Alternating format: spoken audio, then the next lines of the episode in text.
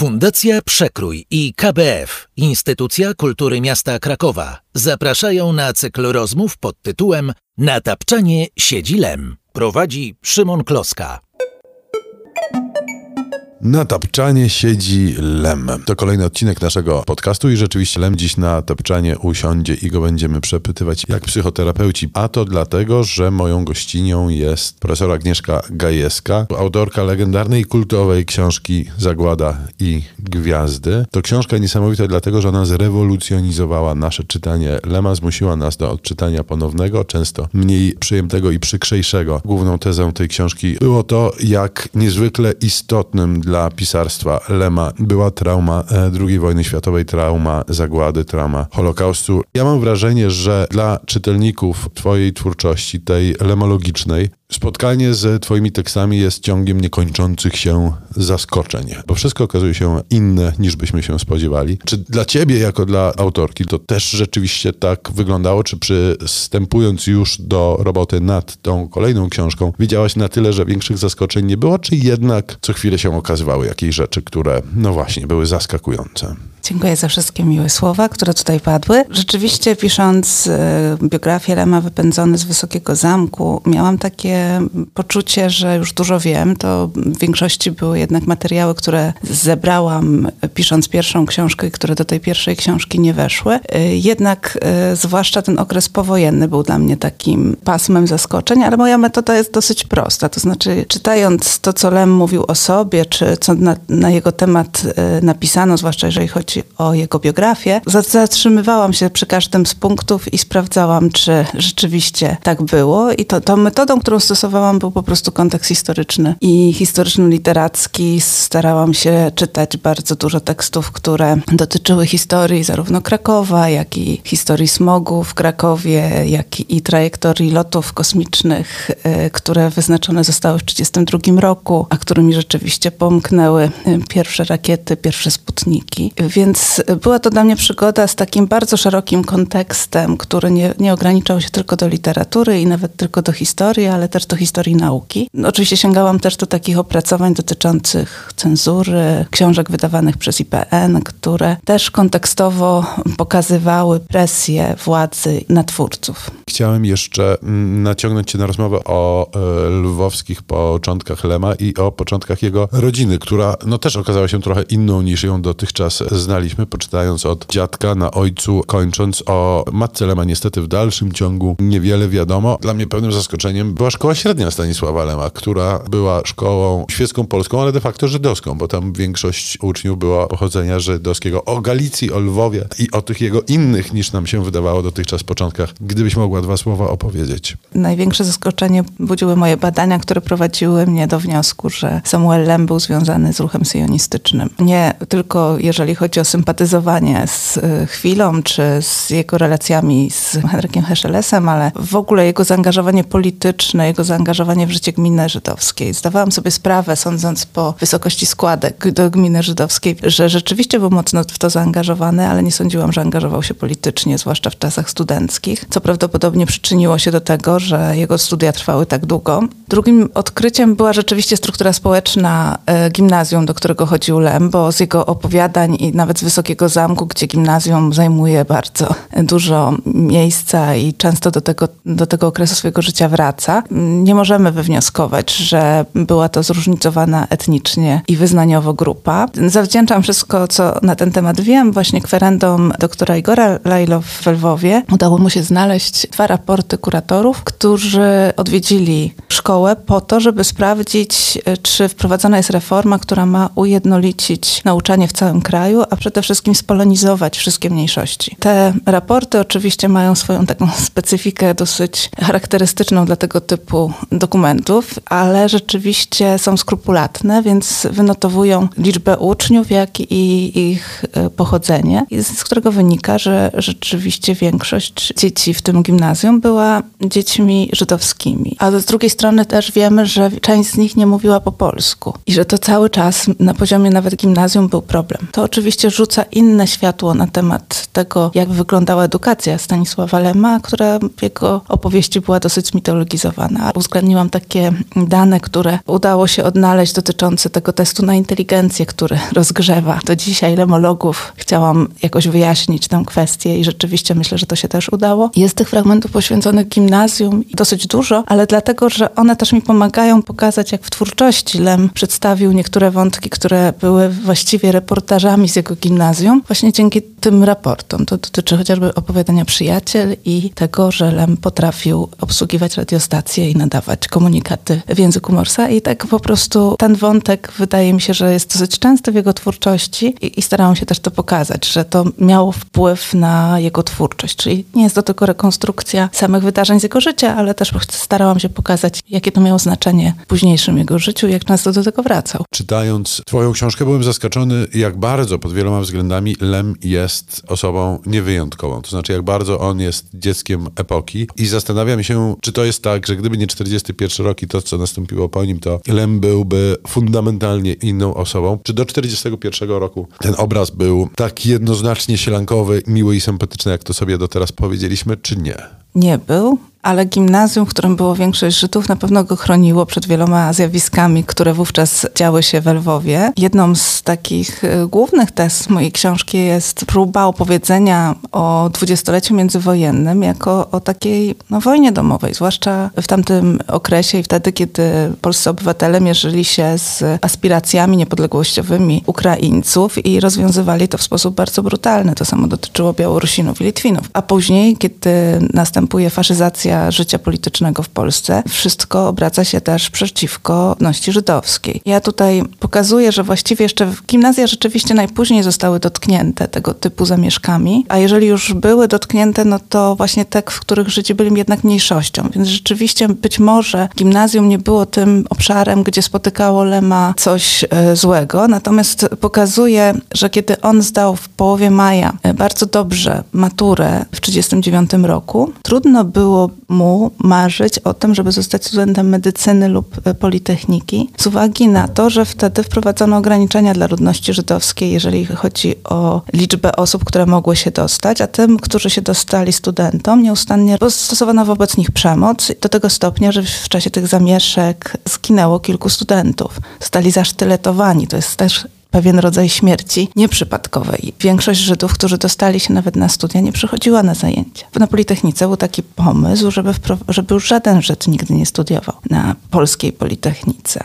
Więc te napięcia społeczne, o których Lem nie pisze w Wysokim Zamku, a jeżeli pisze, to tylko na poziomie mniejszości ukraińskiej i tego, co się działo, czyli za, zamachu organizacji wojskowych na polityków, czy jakoś tak w tle pojawia się tylko ewentualnie to zamieszanie. O antysemickich wystąpieniach nic nie pisze, ale staram się pokazać w tej książce, że gdyby nie do Lwowa we wrześniu 1939 roku nie weszła Armia Czerwona, studiowanie nie, raczej nie wchodziło w grę, jeżeli chodzi o Lema. Zrekonstruowałam to środowisko jego rodzinne i to była bardzo opiekuńcza rodzina. Matka nie lubiła nawet jak on wracał późno do domu, e, więc trudno wyobrazić sobie, że ci rodzice zgodziliby się na narażenie swojego syna na to, żeby został pobity na uczelni lub jakoś dotkliwie poraniony, albo żeby ktoś go terroryzował. I dopiero wejście Armii Czerwonej rozwiązało tę kwestię. W tym sensie jest to typowa historia, że pokazuje, e, że późniejsze myślenie o komunizmie Lema po 1945 roku zaczęło się właśnie wówczas. On zobaczył, co to znaczy egalitarny stosunek do, do mniejszości. Miał możliwość e, studiowania z osobami, które nie zdały matury, bo w Polsce nie mogły jej, jej zdać. Spotkał na studiach zarówno właśnie Żydów, jak i Ukraińców, jak i Rosjan i także Polaków. Nagle okazało się, że można wprowadzić w życie ten plan egalitarnej nauki i myślę, że ten szok nie byłby taki duży, gdyby nie ograniczenia, które stosowano wobec mniejszości wcześniej. To znaczy na przykład nie dopuszczano do studiów medycznych Ukraińców w ramach represji za ich aspiracje niepodległościowe w 1918 roku. To znaczy istniał tajny, podziemny uniwersytet w Lwowie, w którym można było studiować medycynę, kiedy miało się pochodzenie ukraińskie.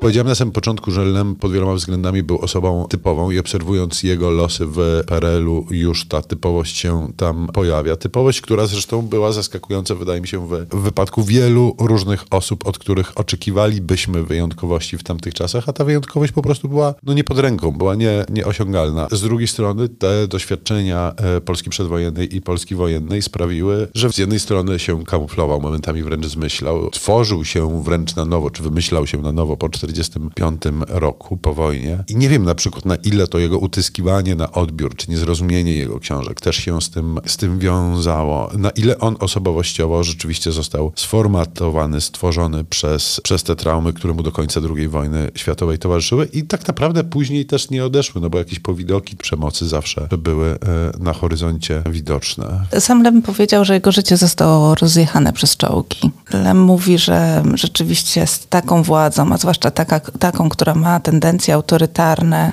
się nie wygra. Że nie warto składać siebie w ofierze. Że oczywiście zazwyczaj ten gmach skruszeje, ale często już niestety po naszej śmierci nic nie będziemy z tego mieli. Tutaj wyjaśniam jego postawę polityczną, o którą zwłaszcza pod koniec jego życia mieli do niego pretensje, zwłaszcza opozycjoniści, że się nie zaangażował, mimo tego, że wydawało się, że z perspektywy mieszkańca, który e, ma domek w, w, na przedmieściach Wiednia, nie ma zbyt wiele do stracenia, to jednak on tego nigdy nie zrobił, nigdy nie zaryzykował obywatelstwa polskiego, właśnie dlatego, że wie, wiedział, że tylko to obywatelstwo jest jakby gwarantem jakichkolwiek praw, które mu jeszcze przysługują. I to, że Lem właśnie nie definiuje się ani jako Żyd, ani jako y, opozycjonista, ani jakoś nie tworzy swojej wyraźnej mapy tożsamości, pozwala mu jednak tworzyć. On jednak myślał o świecie w taki sposób i globalny, dlatego, że widział, że mamy do załatwienia już w latach 70., właściwie od 64 roku już to widział, mamy do załatwienia poważne rzeczy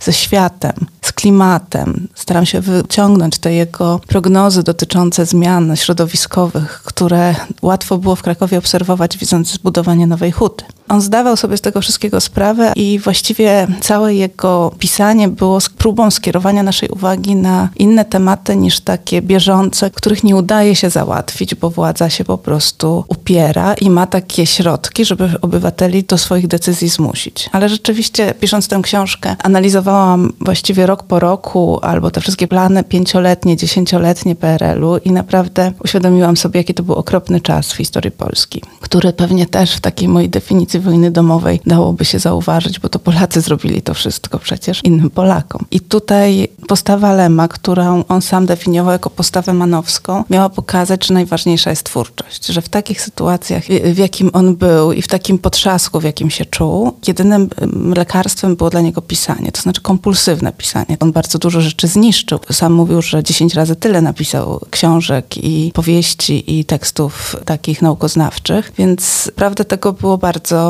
bardzo, dużo. I czyli on pisał wiele godzin dziennie, codziennie. To jest coś, co nie jest typowe dla pisarzy akurat tutaj. A jednocześnie wi wiadomo, że pisanie miało go ocalić, że to nadawało sens jego życiu i rzeczywiście wydobywało go też z tego wstrętu do życia, który nieustannie czuł. To było lekarstwo na depresję, lekarstwo na problemy. W pewnym momencie oczywiście to się przestało sprawdzać, kiedy doszło do załamania zdrowotnego, ale ja szczerze mówiąc, kiedy czytałam tę korespondencję, już byłam na jego narzekaniem, że nie może pisać zmęczona. Ale potem sobie uświadomiłam, że on czuje chyba to, co ja czuję, że też się czuję chora na Polskę. Po prostu jak tylko wyjeżdżam, to już mi nic, nie, nic mnie nie boli. Wyjeżdżam z Polski. A jak do niej wracam, to od razu czuję, czuję się niedobrze. Myślę, że to jest właśnie to somatyczne odczuwanie tego, że kraj jest w takiej sytuacji, że ta władza działa przeciwko obywatelom. I, I że my to czujemy. Już po prostu to nasze złe samopoczucie też z tego wynika, a y, opieram to na tym, że rzeczywiście Lem wyjechał do Wiednia, gdzie też niezbyt dobrze się czuł, ale nawet te faszyzujące tendencje, z którymi się mierzył, jednak nie dotykały go tak bardzo jak te, które y, były w Polsce. Wrócił stamtąd z trzema książkami. On miał rację. Jego zablokowała w pewnym momencie twórczo e, sytuacja, która była w latach 70.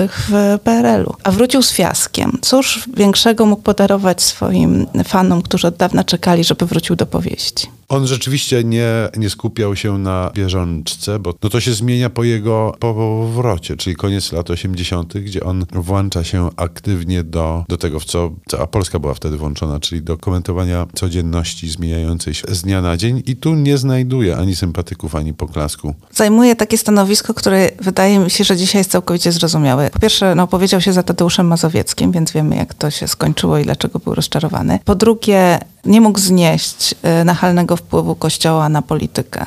Nie rozumiał tego związku. O ile wcześniej był w stanie docenić to, że tajne wykłady na tajnym uniwersytecie wykła- odbywają się w klasztorach, tak już ten związek opozycji i rzeczywiście mnóstwo zdjęć, które przeglądaliśmy do książki, gdzie zawsze w tle są emblematy religijne. Nawet jest taki Lech Wałęsa nad kielichami przy ołtarzu. Naprawdę to zjednoczenie było po prostu dla niego irytujące, również jako ateisty i jako kogoś, kto wiedział, że, że tutaj się nic dobrego nie wydarzy i też to przewidział widział. I jego irytacja naprawdę była już wtedy dosyć duża. Tym punktem kulminacyjnym, który też przecież się wydarzył, był zakaz aborcji, czyli już naprawdę taki mocny wpływ e, Kościoła. Tak samo jak bardzo krytycznie odnosił się cały czas, a, a wówczas rzeczywiście głośno do nauczania Jana Pawła II, które było skierowane przeciwko antykoncepcji w dobie AIDS. Po prostu nie rozumiał, jak można takie rzeczy zrobić i że one są bardzo ograniczone. Więc jeżeli się krytykuje Jana Pawła II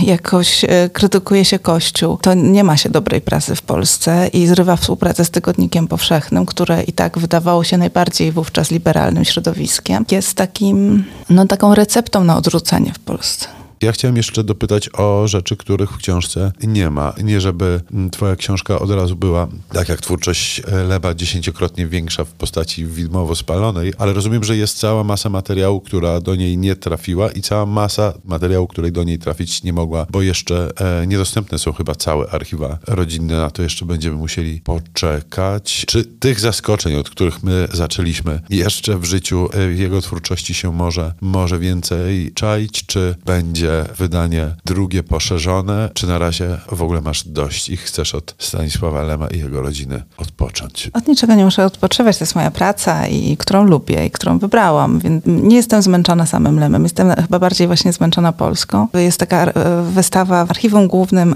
Akt Dawnych e, o Lemie, gdzie pokazuje się dokumenty jego e, rodziny. Ona jest wirtualna, wszyscy mogą ją zobaczyć. To przez kontakt z kustoszem udało mi się odnaleźć akt zgonu jego to nie jest tak, że ja po raz pierwszy zaczęłam to poszukiwanie, już z kilkoma osobami współpracowałam, które próbowały to znaleźć, ale tutaj się rzeczywiście panu Kustoszowi to udało i przysłał mi ten link, bo on jest ogólnie dostępne, są te archiwa, można je przeglądać dzień po dniu, jeżeli ktoś ma dużo e, czasu i sił. I rzeczywiście on umarł w marcu, a jego wnuk urodził się we wrześniu, e, więc cały czas to się dzieje. Myślę, że wydanie mojej książki może spowodować, że inne osoby też zaczną szukać i dzięki temu więcej się jeszcze dowiemy. Ja oczywiście mnie najbardziej interesuje ta sytuacja przedwojenna, jego rodzina e, w Przemyślu na przykład. To jest jeszcze też do, do zbadania i odkrycia.